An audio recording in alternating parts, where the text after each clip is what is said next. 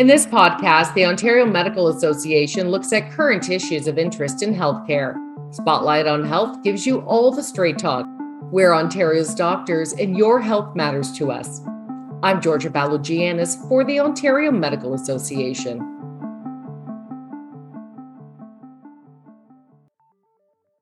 Ontario's healthcare system is facing unprecedented challenges, and the province's medical schools may be part of the solution. In part one of a two part episode, physicians and medical students discuss Ontario Medical School's growing pains in their role in the evolution of healthcare. Dr. Kathy Mastrogiacomo is a comprehensive family physician practicing in Scarborough and the chair of the Ontario Medical Association's section on general and family practice.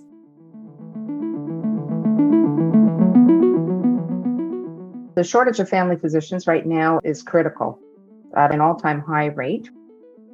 Personally, in my practice, we have patients calling daily looking for a family doctor. Whole families are calling me, and I just keep adding them to my wait list because I simply don't have room in my practice to add more. I think the workload with comprehensive family medicine is so overwhelming. It's not just your day job, it becomes a day job and night job. I am talking to many young doctors about this, and they're literally dropping out. So if they can't find a replacement, those patients are stranded. It has to be attractive to stay in family medicine. Right now, it isn't. So it's not just the pay, the burnout that we're seeing is the other factor. So we would have to improve the working conditions and the income and the support around running a practice to make it attractive for young doctors to stay or to start a practice.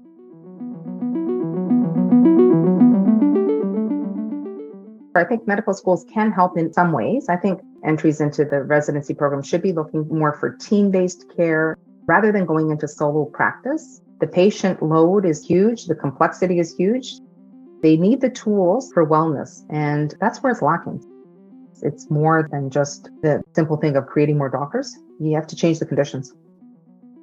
Unless we fix the on the ground issues and the system issues and improve our work life balance, the exodus is going to just increase. Right now, doctors are closing down. They can't find locums. They're retiring earlier. The burnout is indescribable. It's heartbreaking, actually. So we need a big shakeup in the system.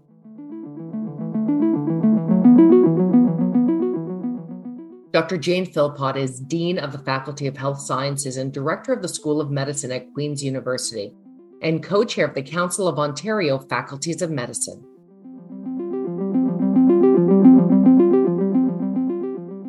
medical education is always evolving, and I think it's probably evolving faster than ever, and necessarily so, given the context that we are in. We've just come through two and a half years of very challenging times in health systems and the solutions to the crises that we are seeing in our communities for access to care are very much a part of the mandate of what medical schools and faculties of health sciences are really working at. In part because one of the biggest drivers of the crises that we're seeing right now is a shortage of health human resources and we are in the business of creating health human resources, be that doctors, nurses, therapists, etc. Because medical schools have a mandate around social accountability. And so we see our role as being part of the solution on the challenges that are being faced in health systems.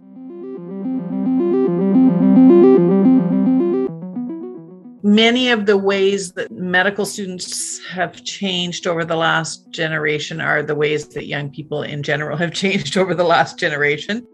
They're incredibly bright young people. They have come from a great diversity of backgrounds.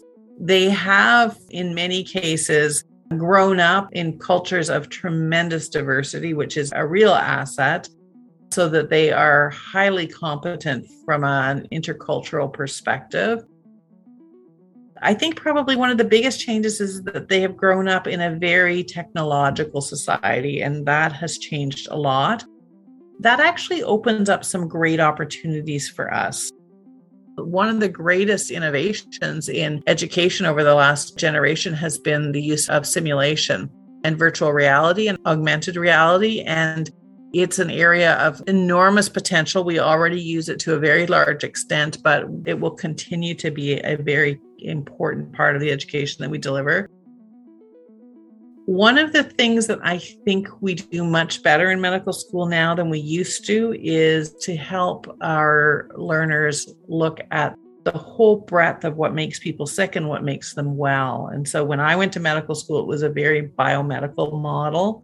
And somewhere in the 80s and 90s, we started to think about people in society and something that we now talk about all the time around social determinants of health even issues like human rights, for example, are things that were not talked about in medical school before, but they are now. And so the young people that are going through are recognizing themselves as part of larger systems and recognizing that we can train to deal with some of the biomedical aspects of what makes a person well but that we need to work in partnership with social service agencies, recognizing needs for housing, economic stability, employment, etc. And so that makes healthcare far more complex. It requires us to work in teams. We've always needed that, but I think we have now recognized it more fulsomely than we did in the past.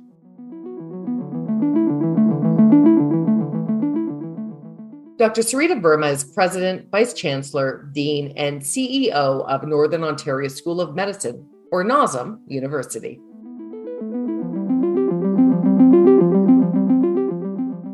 Our university is focused on a particular area, it is future oriented, and it is the model of the future.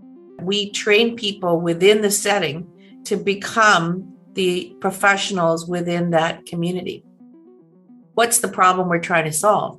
Trying to make sure that everybody in Ontario, certainly in Northern Ontario, has access to a family doctor. Since we got here, we would say over 250,000 people now have access to a family doctor. And we've only graduated our 14th class of MDs and only our 10th class of graduating physicians. And we're successful because we're focused on one thing right? Not just physicians, but healthcare generally and interprofessional education. The longitudinal pathway here is this you bring people from within your region or your community who at least have a connection to your community. If they went to high school there, or if they have roots there, they're very likely to want to go home. You train them within the community. So, the continuous clerkship that we have designed, it's a longitudinal clerkship we start actually in first year with a four week immersion for every student at NOSM University goes to an Indigenous community and lives in that community. That's also been transformative for our university. We do look at socioeconomic status. We are very interested in ensuring there's diversity. We want to be sure that our students have intellectual capacity but they also have to have all the other aptitudes, including a desire for equity, inclusion, anti racism. We're doing very well with Indigenous applicants. And in fact, so far, I think we've graduated 55 self identified Indigenous physicians into the community.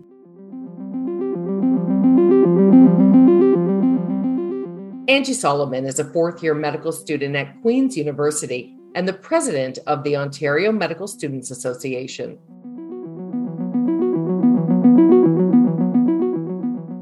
I really don't envy the folks whose responsibility it is to come up with med school curricula. I know it is an incredibly hard job, in large part because medicine, much like science that it's based on, is constantly evolving. I know that our curricula coordinators and creators are always struggling with adding material and supplementing material and not really knowing what to take away.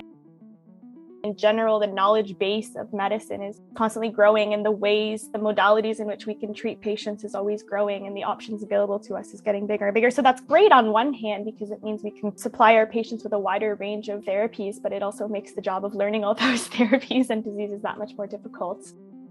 So, I guess in saying that, one of the most important things that I've been trying to learn through med school is learning how to learn, I guess, like just becoming comfortable with the uncertainty, embracing change, and knowing how to question your beliefs or how to evolve your beliefs on a particular topic and identifying ways that we provide care to people that are inadequate and that can be improved upon.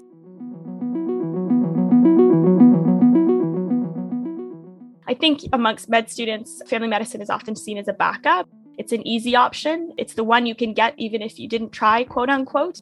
Obviously, as somebody who's applying to family medicine, I vehemently disagree with that. I think it is perhaps one of the most difficult and stressful specialties there is, and the most impactful as well in some ways. I think med students are used to competitive options. We got into med school because we competed with so many people to get here. So to apply to family medicine in some way feels like sort of the easy route. I would say in most rotations that I've been through, I've heard from preceptors when I tell them I want to do family medicine, most of them will try to convince me otherwise. So it's a bit heartbreaking actually, because I think everybody knows that we need family doctors and how valuable they are. Sometimes those warnings come from a good place because they see the stress that fam docs are under. They realize how much burnout there is. They realize how much worse and worse their lifestyle is getting. The volumes of paperwork and the relative lack of remuneration for the work there has made that job less attractive to many grads sometimes it can feel like thankless work. I think that we're recognizing more as a culture, especially a culture in medicine. We're slowly recognizing that we need to take care of ourselves if we're able to take care of others.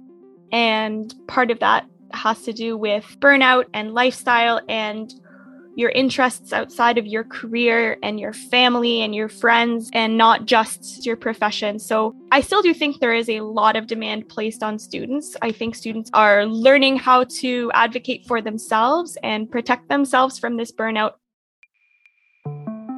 This podcast is brought to you by the Ontario Medical Association and is edited and produced by Jody Crawford Productions.